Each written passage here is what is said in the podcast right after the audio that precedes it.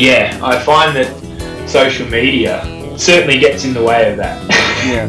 for a lot of uh, a lot of people, and uh, it's something that I don't get involved in. I, I just get involved in trolling. I just, I just troll people. Yeah, and that's my speciality with social media, and I have a wonderful time doing it. like wearing Lionel Sanders T-shirts on Breakfast with Bob, for example. Yeah, Yeah. yeah, yeah. I, well, I, wear- I wear that quite a bit. It's one of my favourite T-shirts, you know.